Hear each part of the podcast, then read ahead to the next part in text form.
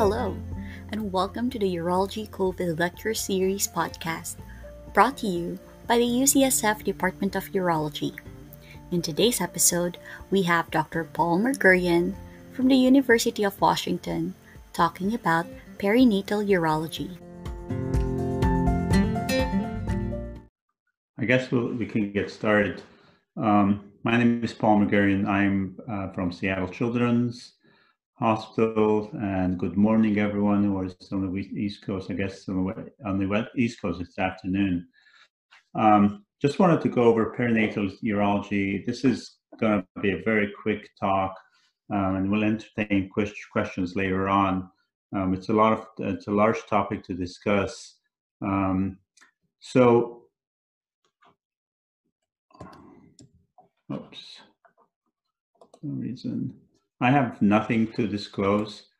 Um, so this is a Life magazine uh, front page, and that was there's in April 1983, so 37 years ago, when ultrasound was just starting, and there were applications of ultrasound, and um, and was created as a surgical uh, miracle.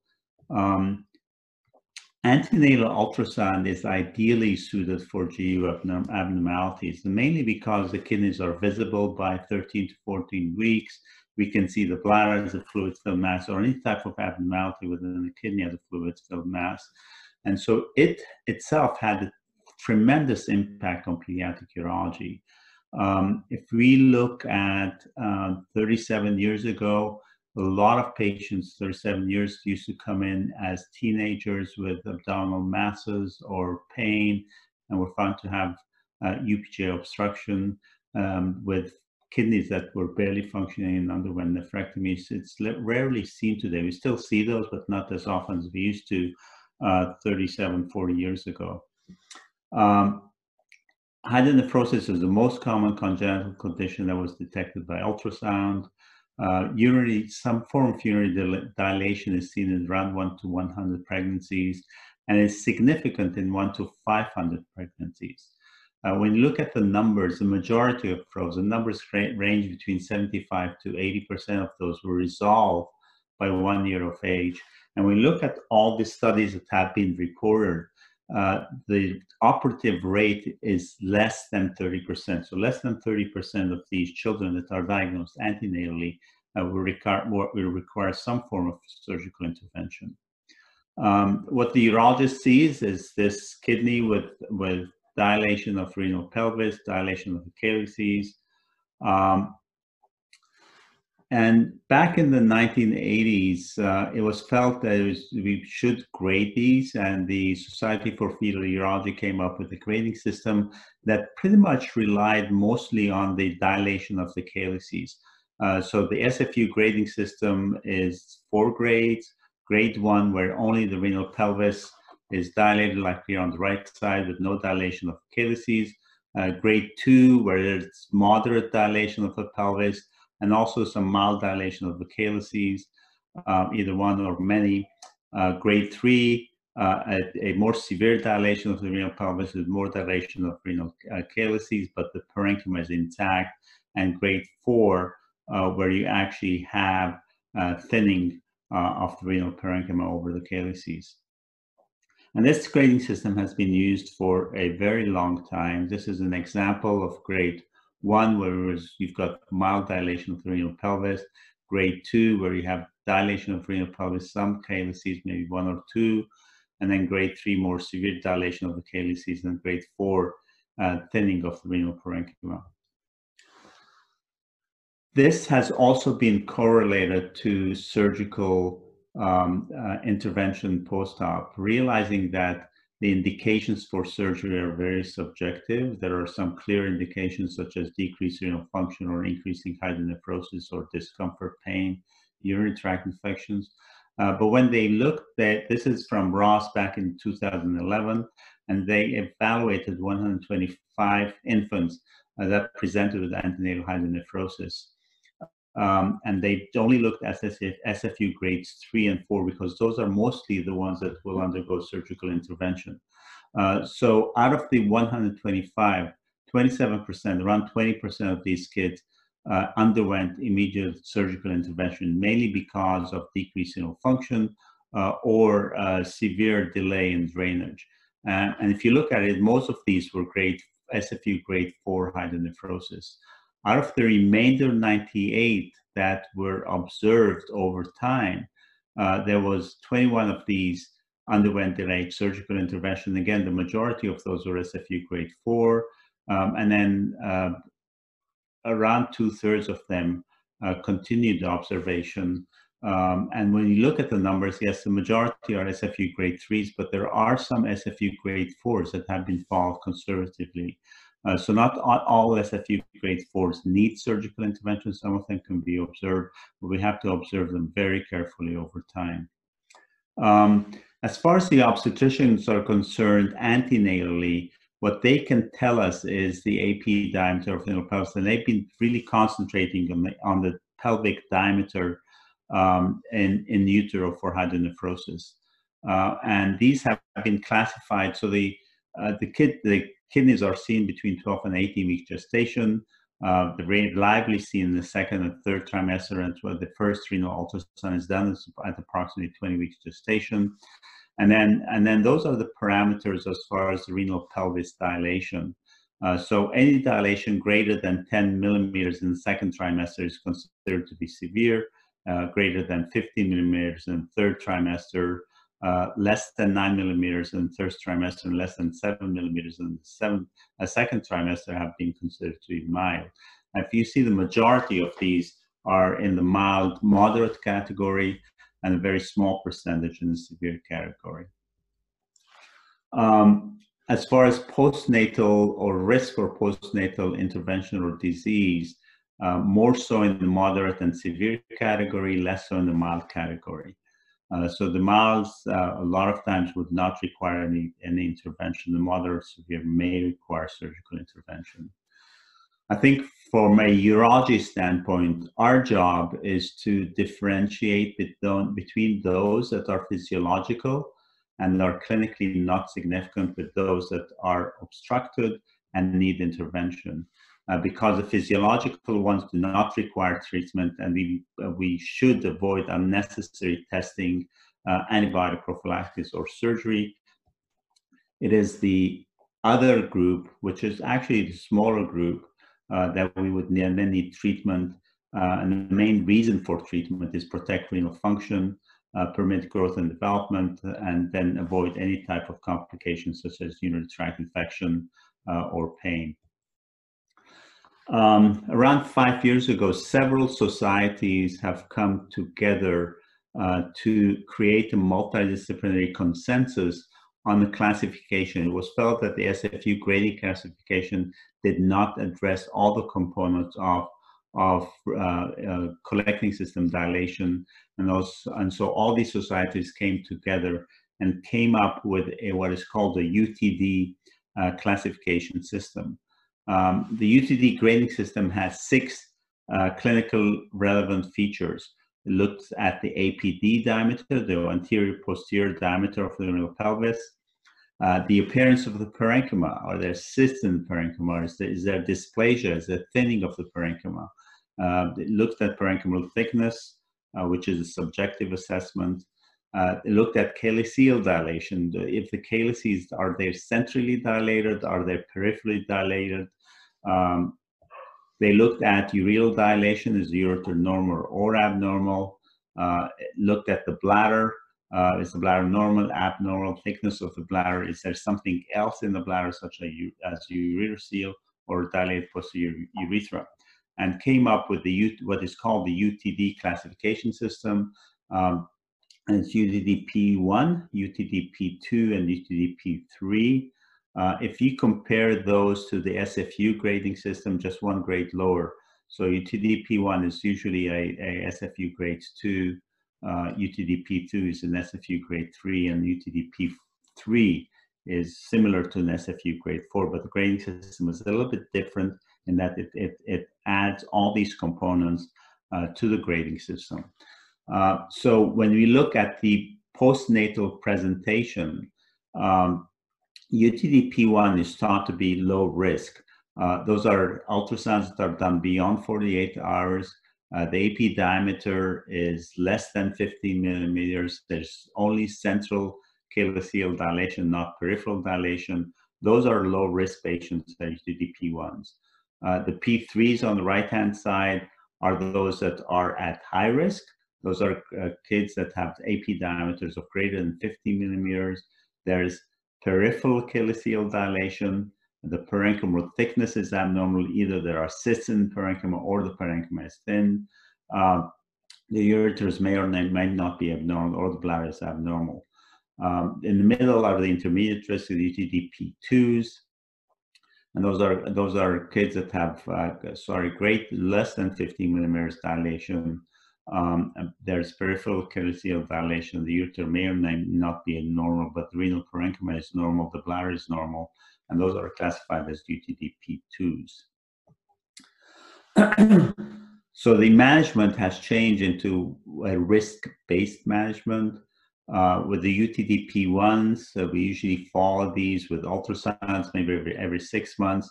VCUG, and these are not recommended. Antibiotics are not recommended. And renal scans to look for function is also not recommended.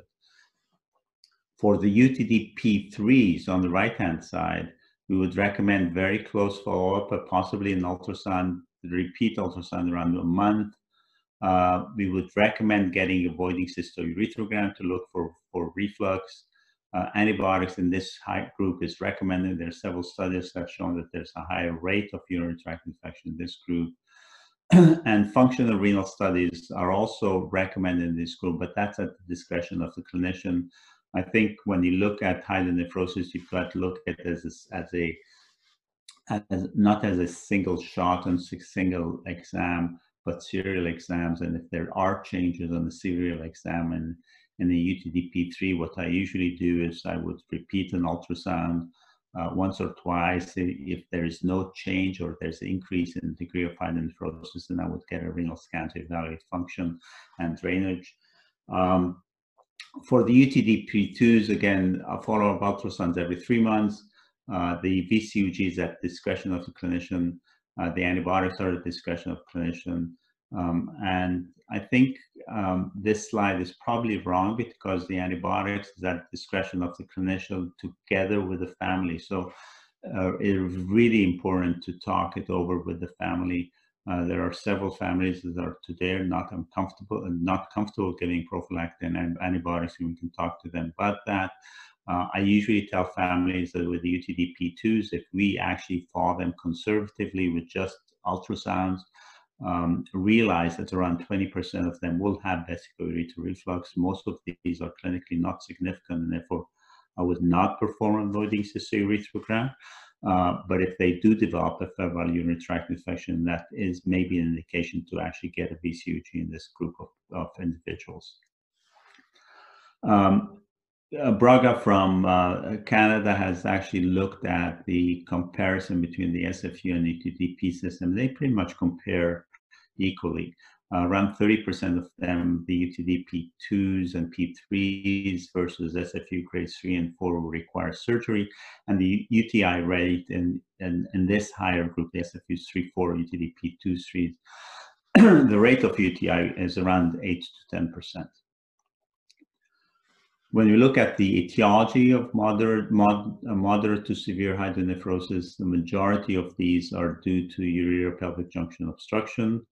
Uh, around 20 to 30% are due to vesico-ureter reflux, a small percentage due to obstruction, uh, an even small percentage due to multicystic dysplastic kidneys, around 5%, uh, duplication anomalies, and valves are found in around 1 to 2% of antenatally diagnosed hydronephrosis.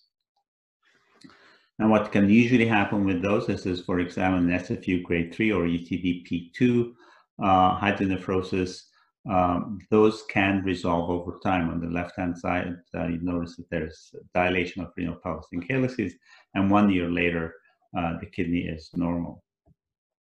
On the other hand, you can get those to become significantly dilated or have decreased function on nuclear medicine study uh, with the ureter pelvic junction obstruction being the most common. um, that may require surgical intervention. There's one other entity that I'd like to discuss is the fact that the we should repeat an, another ultrasound if the initial postnatal ultrasound is normal. Meaning that if, for example, there's prenatal hydronephrosis, you get a postnatal ultrasound 48 to 72 hours later, the ultrasound is normal. Uh, our recommendation is to repeat this ultrasound a month to two months later um, because around uh, usually 5% of these kids will have uh, hydronephrosis that will develop at the month one month ultrasound that was not present at birth uh, or during the first week of life. Um, and so our recommendation is to repeat these ultrasounds to make absolutely sure that the hydronephrosis is indeed resolved. as far as voiding cystourethrogram, I kind of discussed it in the UTDP2s. I think the voiding cystourethrograms are indicated if they help us in determining clinically significant uh, abnormalities. So those are kids with significant dilations greater than 15 millimeters, because you'd like to know if that dilation is due to reflux or is it due to ureter pelvic junction obstruction. Uh, those with bilateral hydronephrosis, especially the males with bilateral hydronephrosis, to rule out posterior urethral valves. Um, those with dilated ureters, um, those with abnormal bladders, because ab abnormal bladders, because they may have neurogenic bladder secondary to valves. Uh, duplicated system with hydronephrosis, because that helps with our management of these cases. If they do have reflux to the lower pole of a duplicated system or not uh, those that have abnormally echogenic kidneys or small kidneys. Um, as far as MAG3 renal scans, which is a scan of choice for uh, evaluating function and, uh, and drainage, again, UTDP3 hydronephrosis uh, may require MAG3 renal scan. As I stated before, I usually would get a couple of ultrasounds before proceeding with a UTDP3. And again, the MAG3 renal scan is more accurate if done later, so you can wait two to three months to get the MAG3 renal scan, um, unless it's it's the hydronephrosis is severe enough that you think that MAG3 is warranted earlier. Uh, if there are small scarred kidneys or small dysplastic kidneys, uh, the, uh, the renal scan may be adequate. An interesting thing, if I mean, you can talk about DMSA scan for performing this versus a MAG3 renal scan. What I found is that the DMSA scan has a significantly higher rate of uh, radiation to the child than a MAG3 renal scan. So um, I've pretty much switched to MAG3s unless uh, I'm looking for something specific for a DMSA. There's a, a size discrepancy or high-grade vesicoureteral reflux. Um, as far as kids that we should watch very, very carefully, uh, because most of these most likely will require some form of surgical intervention those with bilateral hydronephrosis, especially if the AP diameter is greater than, greater than 20 millimeters, uh, those with a solitary kidney and a, and a, significant dilation of 50 millimeters or greater, those that have high uh, dilated ureters, uh, those that have a differential function that's reduced, and the small echogenic uh, kidneys, as we'd like to protect renal function as much as possible. So a, if you have a patient with SFU grade 3 or 4 or UTDP2 and P3 hydronephrosis, um, a renal scan, as I said, is um, usually performed, I think we, we, we perform the renal scan after serial ultrasounds. If the um, diuretic renal scan is normal, uh, we then follow these kids with uh, repeated ultrasounds. If it's abnormal, you would follow them with ultrasound and then repeat the serial uh, the, uh, uh, diuretic renal scan. Um, and the main reason for performing that is to evaluate uh, renal function to see if it's stable or it change. Uh, because there's if there's greater than 20% change in renal function, that in itself is an indication for surgery. Um, and again, if the surgery is indicated for poor function or significantly delayed drainage. Uh, so this is an ultrasound of a PJ obstruction. I can actually see the dilated renal pelvis with an obstruction right there. Um, UPJ obstructions can be either intrinsic, uh, which is the most common thing with neonates, either the dysplastic segment at the ureotelic junction or high riding uh, insertion, uh, or could be extrinsic, extrinsic to crossing vessels. Those are usually seen in older children. Uh, I've seen a few kids that have had mild hydronephrosis, um, antenatal diagnosis, postnatal and postnatal uh, ultrasounds, and then develop severe hydronephrosis to crossing vessel um, at a later age, and that can happen. Uh, this is a significantly dilated system. You notice that the calyces are dilated, very thin parenchyma due to UPJ obstruction. Um, nuclear medicine studies are performed the MAG3 renal scans. The important thing with those is that kids need to be hydrated. Uh, we would always place the catheter in the bladder uh, to drain the bladder because that can skew, skew your results. Um, and then Lasix is given, um, most institutions will give it at the peak. Uh, there are different ways of giving Lasix, but most of the time you just wait until the radionuclide peaks within the uh, parenchyma and then and then uh, and, and then give Lasix. Um, so this is an example of a kid with a duplicated collecting system that has a UPJ obstruction of the lower pole. And as you notice, the, the counts keep on increasing uh, after insertion of Lasix right here on the right-hand side. And this, and you can see on the study that you have a ureter and then a very, dysplastic segment right there uh, that is causing the obstruction. Uh, MR urography uh, has been popularized in the last several years in evaluating kids with uh, with hydronephrosis, and this is a really nice uh, um, a study uh, that will that can give us both function of the kidney, can give us drainage from the kidney, um, and a lot of institutions have substituted this study to the uh, MAG3 renal scan. Uh, the only disadvantage is in older kids, this needs to be done with sedation. Um, and then the other thing that the, that the MRU can detect is some abnormalities such as over here fibroepithelial polyps. Um, and you can actually render the renal pelvis and look at and do some uh, um, modeling of uh, how, how the ureter and renal pelvis hook uh, to each other uh, that could prepare you for surgical intervention. For example, on the right-hand side, this is significantly dilated renal pelvis. Your incision may be a little bit lower uh, than when you where you would in, uh, initially. Um, as far as treatment is concerned, the prima surgical treatment, there are two options. Um, surgery, um, if there's significant hydronephrosis on the ultrasound, or if they've decreased the function of the kidney, um, and those that do not have uh, any of that, we would then watch them with serial ultrasounds.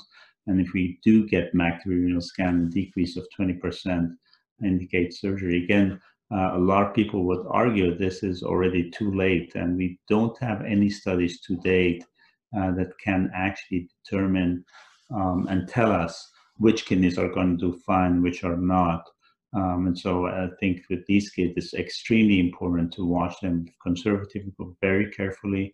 Uh, when we look at numbers, most kids, uh, if they will undergo any type of surgical intervention, will do so within the first two uh, years, uh, absolutely to up to the first four years. And so in the first two years of life, it's really important to watch them very closely. Um, initially, we would get an ultrasound every three months uh, for the first year, and then they're stable, space them out a little bit more in the second year. Um, this is an example of your pelvic junction obstruction. Those systems can be significantly dilated. You don't notice the kidney is normal in appearance. And the common operation is the uh, Hynes pyeloplasty, pretty much dissecting, excising the dysplastic segment and re-anastomosing the ureter up to the pelvis. Uh, this can be done either with open uh, procedure, laparoscopic or robotic. Uh, the two most common today are open for the younger kids and robotic for the older kids. Um, for the infants, we can do those in very tiny incisions. And I think our incisions are around two to 2.5 centimeters.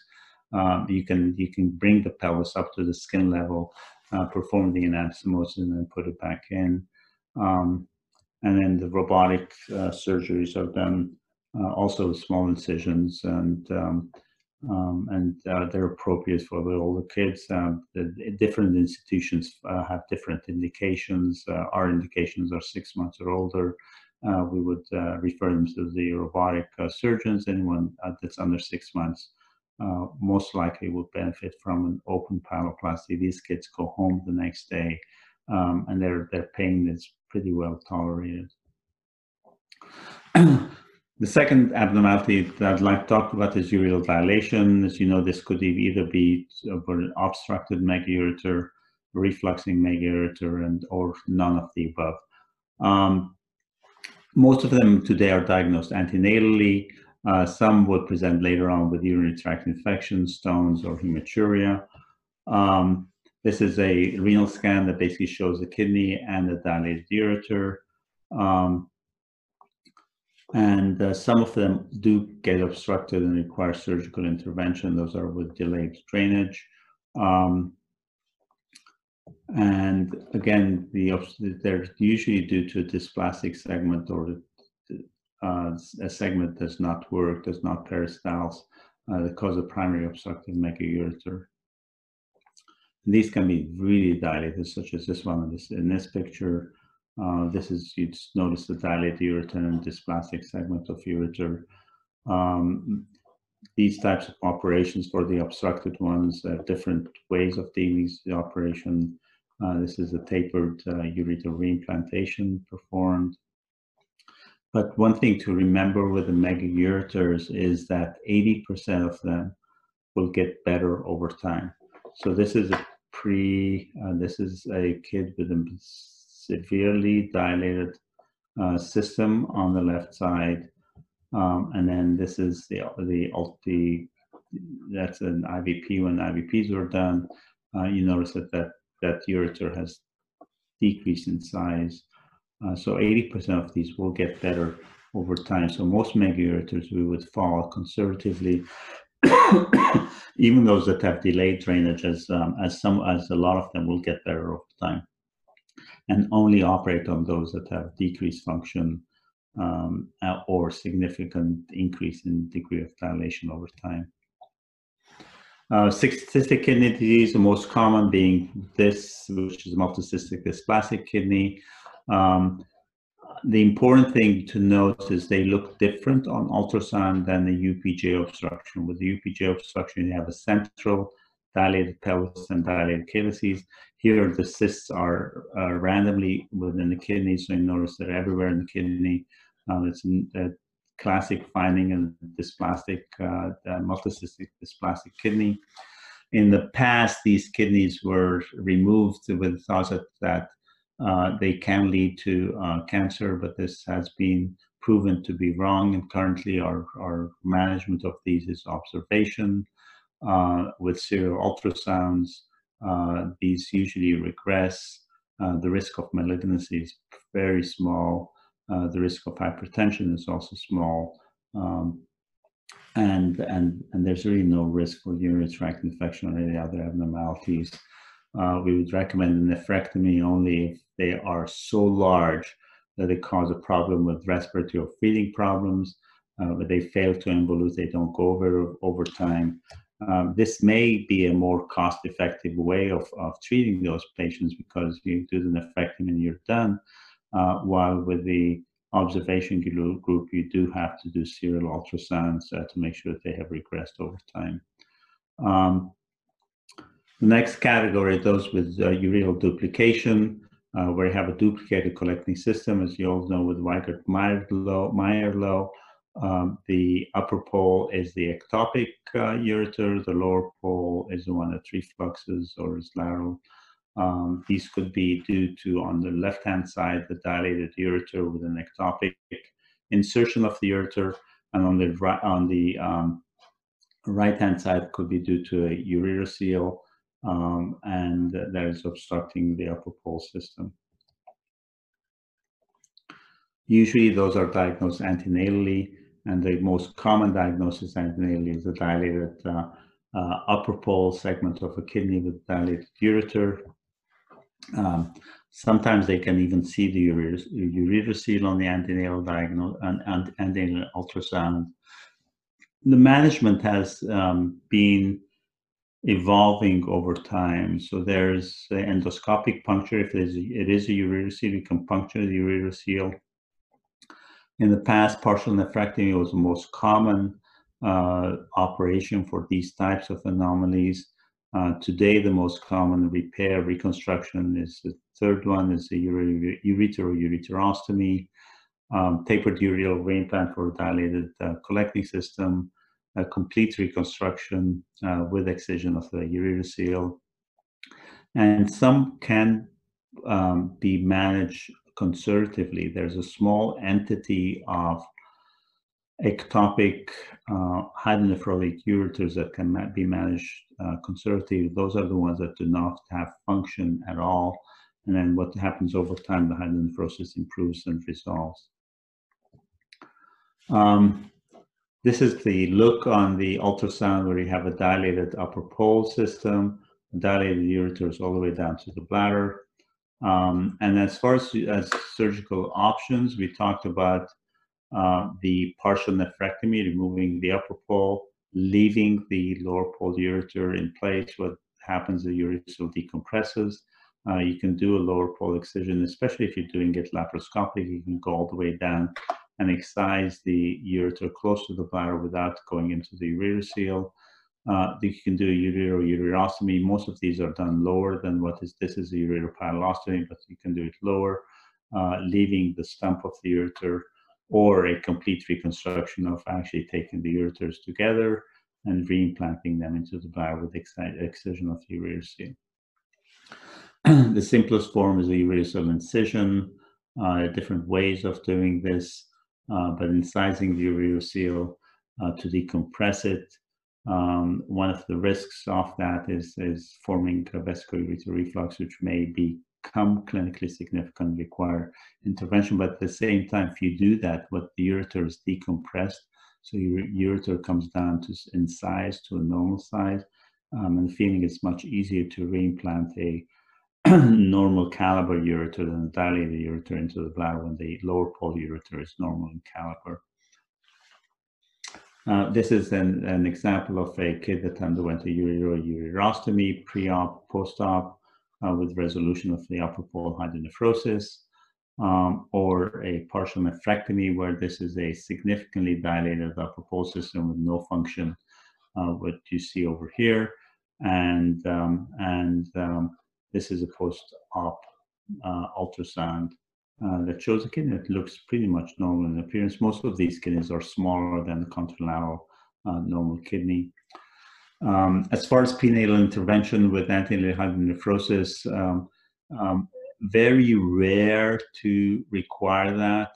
Um, I would consider intervention if there's bilateral significant hydronephrosis, especially if it is associated with oligohydramnios, where there are no other abnormalities, chromosomal studies are normal, and that when you do uh, multiple taps of the bladder, the parameters are abnormal. Um, again, uh, uh, a common question in the in-services and the boards is if you actually have a tap, uh, uh, bladder tap that's abnormal, what's the next, the, what would you do next? Uh, the answer is to tap again because the, the first tap is not as is not accurate. You have to tap two or three bladder taps uh, to get an accurate di diagnosis as, as urine parameters. Um, and all these in prenatal intervention and prenatal ultrasounds have um, had a major reduction in the severe congenital anomalies. A lot of these severe ones uh, that have other abnormalities uh, are a lot of times terminated, and therefore we don't see them as often as we used to prior to ultrasound. Uh, the other um, entity is posterior urethral valves. This is an example of fetal MRI of a valve. You can see the distended bladder, the dilated posterior urethra over here, uh, same thing here, distended bladder, dilated posterior urethra. Um, and then severe, severe hydronephrosis bilaterally. Um, as far as intervention in utero, uh, the main reason to intervene with posterior urethral valves is to prevent pulmonary hypoplasia. Uh, hopefully to improve kidney function, but that, that has not shown to be true uh, or improve bladder function. Um, the um, most commonly performed antenatal intervention for posterior urethral valves is percutaneous vesicoamniotic amniotic shunt, uh, but there are more and more uh, centers around the country that have uh, that are doing fetoscopic surgery, so you can actually do a vesicostomy in kids that have got some of the, some have even ablated valves uh, in fetuses. Um, and the indications for fetal intervention, if there's 20 to 32 weeks gestation, uh, there's no oligohydramnios with kidneys that are adequate. Uh, the chromosomal studies, no other abnormalities. Uh, the problem is that there are high complication rates with, with those, including prematurity, um, and it definitely helps the lungs, uh, but otherwise it's questionable as far as does it actually help uh, renal function. Um, and the feeling is that it does not improve renal function, but allows for adequate uh, lung function. And again, the percutaneously placing a trocar into a vesicoamniotic shunt. Um, sometimes infusing into the amniotic sac with amnio infusion will allow for better placement and a working space. Uh, there are complications associated with that.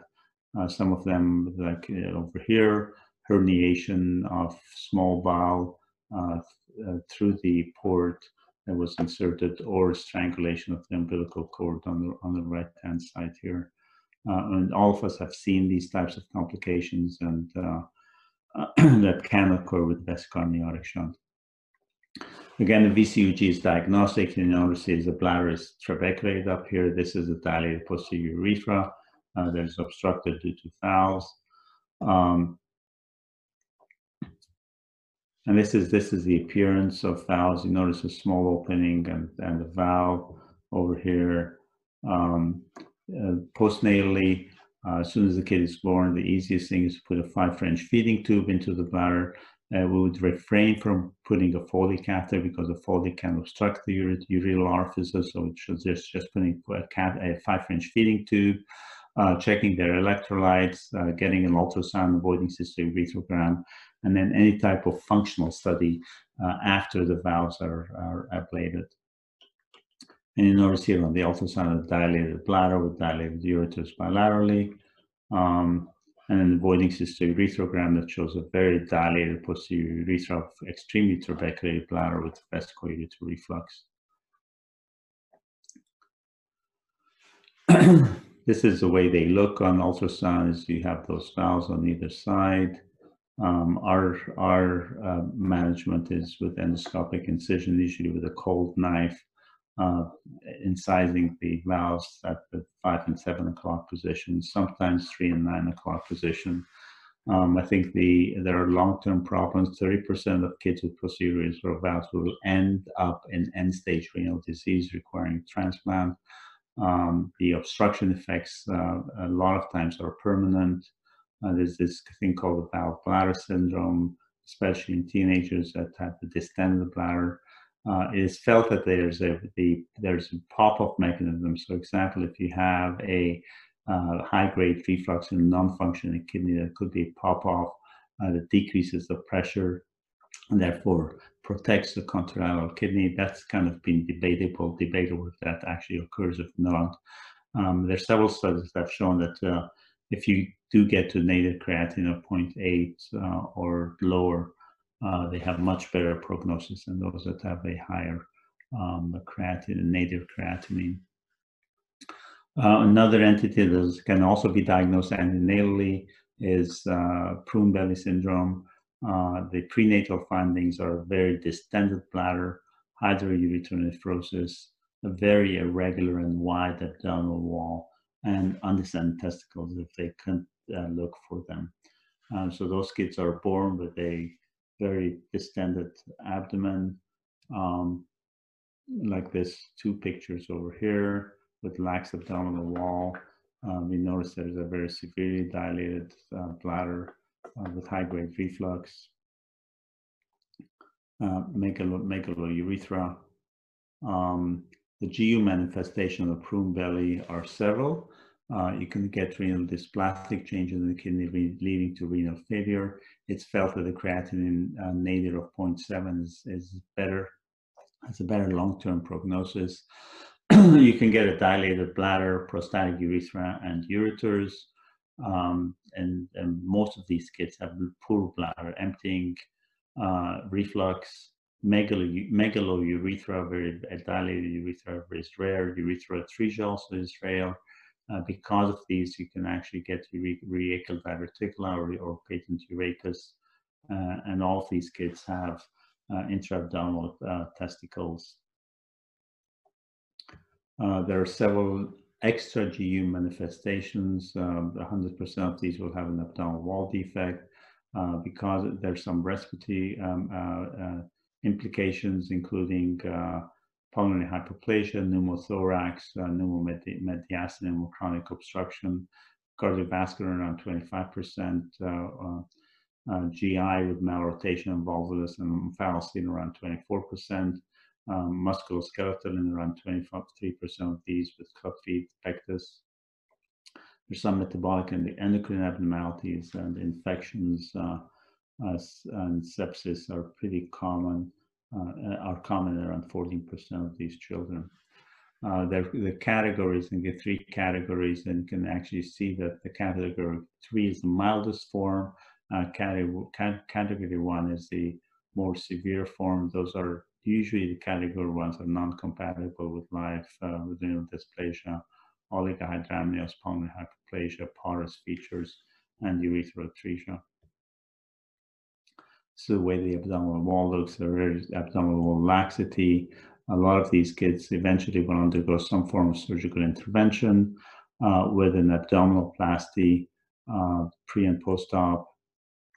Uh, those are post-op findings of abdominal uh, abdominoplasty in these kids. Um, this is the what is called a Monfort operation, pretty much taking a bunch of skin off um, and then interposing the uh, the obliques on either side, leaving the umbilicus in the middle, um, and um, and then uh, doing the abdominoplasty. As you see, the obliques are brought and crossed over each other to create a stronger uh, midline abdominal wall.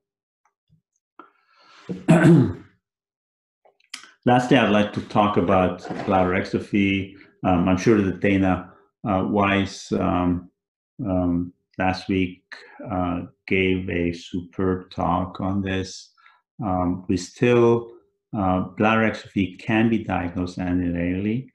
Uh, because of that, we are seeing less, uh, a lower number of patients with bladder exstrophy than we used to before, uh, mainly because a lot of these are terminated, especially in the European countries. Um, prenatally, uh, we are still seeing kids that are not diagnosed just because of the fact that the uh, prenatal maternal fetal medicine uh, and uh, um, physicians um, do not recognize those. Um, I think the, the important thing antenatally is, is if you don't see the bladder, uh, think bladder exstrophy. And I think that's a message that needs to be clearly uh, messaged to the MFMs in the community once you do that, you look for other uh, abnormalities such as low set umbilicus, um, a lower abdominal wall mass, which is the, uh, the exstrophied bladder, um, and then the, the, genital structures are poorly defined. We've had several kids in the last uh, several years that have basically been told that they had a female fetus, uh, and this was a male exstrophy. Um, and those are the findings, you know, the abdominal wall mass, um, the lower set umbilicus, um, and then and then you can look for diastasis of symphysis pubis and genital abnormalities. Uh, but those are things that can be uh, diagnosed antenatally. Um, the benefits of prenatal diagnosis is that we can optimize care. We can give and educate the families before the kid is born. Uh, if they need to schedule an induction of labor, uh, we can talk about the surgery. Usually, those surgeries are delayed, so we can actually delay the surgery, but actually plan uh, for the surgery and it allows continuity of care. those are examples of uh, the spectrum of bladder exstrophy. This is just an epispadias where you actually have um, an epispadiac urethra, um, you, either in males or in females. The bladder is inside and the urethra is epispadiac. Um, and then and then the bladder exstrophy, uh, where you actually have exstrophy of the bladder and, the, and an epispadias at the same time. This is a male uh, where the umbilicus is low set, the bladder is exophy, the urethral plate, um, and, and the penis. Um, um, again, uh, this is pre and post uh, surgical reconstruction. Um, there's, as I'm pretty sure Dana Weiss talked to you about this, there's some challenges to bladder exstrophy. Uh, the bladder volume is a big uh, component of that. A lot of these bladder plates will grow with time, some of them do not. And if they don't, then you actually have small bladder capacities, uh, which will require some form of intervention to allow them to be continent. Uh, uh, there's no internal or external urethral sphincter.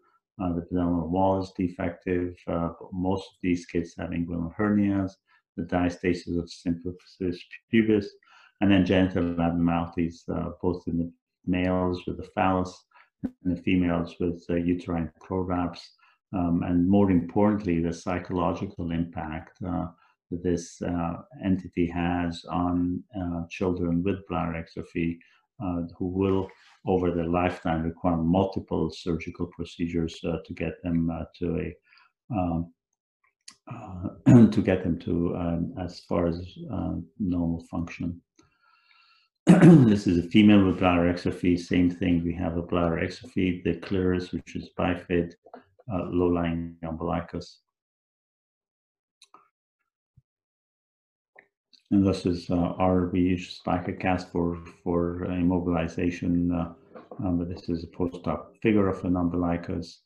Um, this um, I consider the most difficult uh, part of pediatric urology is managing kids with cloacal exstrophy. So basically have exstrophy of the hindgut, uh, two bladder halves. This is an intussusception of small bowel into the hindgut, uh, two hemiphalluses. Um, and uh, those kids, um, I, I, consider this the most difficult uh, component of surgical management. Um, um, unlike bladder exstrophy, a these kids will have prenatal abnormalities. A large majority of them will have, a, other than the abdominal wall defect, will have an omphalus erosion, will make the closure even more difficult. Uh, a lot of them do have myelomeningocele um, and poorly defined genital structures. Their genital organs, especially in males, is diminutive. Um, and and um, and uh, a lot of these will require some form of of reconstruction when they get uh, older. Uh, there's some limb abnormalities uh, and then kidney uh, abnormalities, including absent kidneys, pelvic kidneys, horseshoe kidneys. This is an example of a cloacal exstrophy with a very large omphalocele. Um, and our current manage of these is a stage repair. So pretty much doing the omphalocele uh, and the um, uh, hindgut um, separation first uh, to create a colostomy, leaving the bladder halves, um, bringing the bladder halves together in the midline, and then later on doing the uh, reconstruction of the bladder uh, at a later stage. And there's significant long-term problems with these kids, including spinal cord abnormalities, uh, musculoskeletal abnormalities, the omphalocele and the abdominal wall defect, uh, a lot of them will have short gut. Uh, so there are GI uh, consequences, especially if you're looking at kids that you want, would like to reconstruct. A lot of these kids will require some form of an augmentation cystoplasty. How do you do that when there's short gut uh, and no large bowel to reconstruct? Uh, renal anomalies, uh, their fertility challenges, um, and their uh, genitalia are underdeveloped. Uh, finally, just for the last minute, I'll talk about uh, lower genital anomalies of the vagina, including a UG sinus, basically both the vaginal and the urethral um, openings come together in a single common channel. Um, and the second is a cloaca, uh, where both the uh, rectum, the vagina, and the urethra all come in together at, as one sinus to the outside. So they're basically one opening to the outside or an ab- absent vagina. Um, um, the cloacas are divided into low or high confluence, pretty much depending on where the confluence of the vagina and uh, and the hindgut come into the low confluence ones are obviously easier to reconstruct than the high confluence ones. Uh, the high confluence ones have a higher rate of neurogenic component of the bladder requiring intermittent catheterization. Um, there are different variations of this, but the, the, main thing is there's just one opening in the perineum. Uh, the high confluence are really regarded like this one over here on the left-hand side, uh, where the distance between the bladder neck uh, and the vagina is less than 1.5 centimeters. Um, and um, the low confluence is lower, the greater than that. Um, we're on time, 11 o'clock, and so we're done to this talk. I, am going to open this up for questions. I just need to sign off here and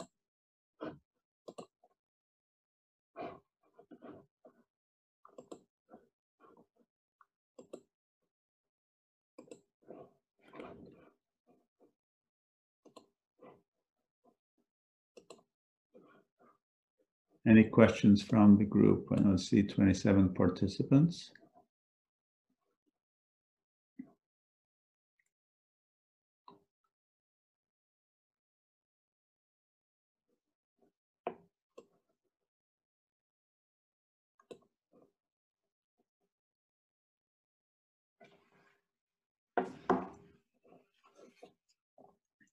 No questions?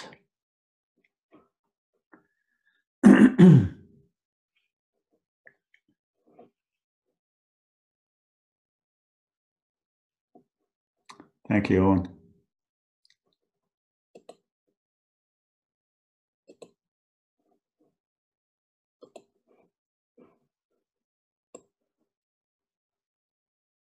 And I think the take-home message with these kids is is uh, especially with antenatal hydronephrosis is looking at serial imaging, not just one.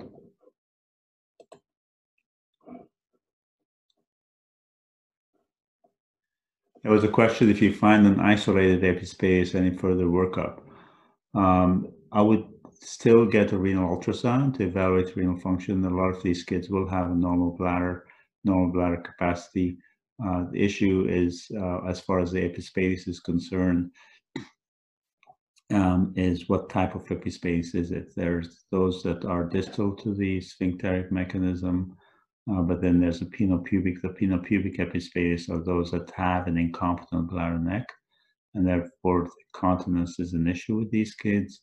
Um, what we do know is that continence is directly related to bladder capacity. So if you have a normal bladder capacity, uh, you are better able to perform a bladder neck reconstruction. Um, and so the epispadias on the whole, the epispadias kids with just isolated epispadias, penopubic epispadias, uh, are do better as far as continence is concerned, but no other workup is required. Uh, some of us would get a, a measure of the bladder capacity before we do any type of bladder neck reconstruction to evaluate them.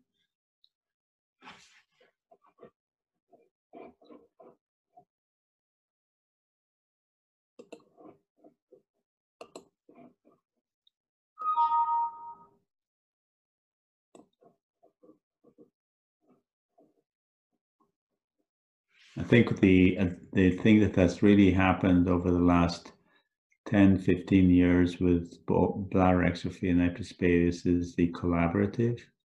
Uh, there have been multiple collaboratives. There's one with Boston Children's CHOP uh, and Milwaukee. Uh, that is an open collaborative. There's another one in Midwest. Uh, i belong to an international collaborative in India workshop. We go there every year.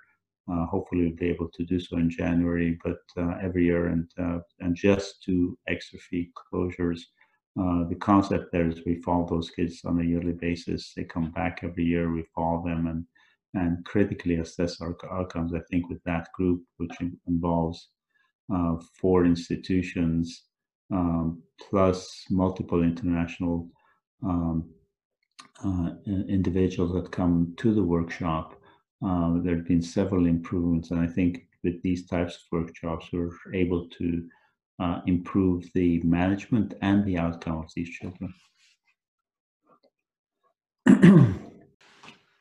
the question here do you offer training opportunities for foreign interns? Yes, we would. Um, I think the issue with uh, uh, foreign interns in, is, is the issue of licensing. Uh, if you do have your USMLEs, uh, you're able to get a license within our state, then yes, you can participate um, um, in clinical work, and we do have that opportunity. Uh, on the other hand, if you, we've had several foreign um, physicians who have come over as observers. So we've had uh, several from uh, China, India, uh, that have come over. That's another option to come in as an observer, uh, stay for several months as an observer, um, and um, and get experience that way too. Participate in research activities if you'd like.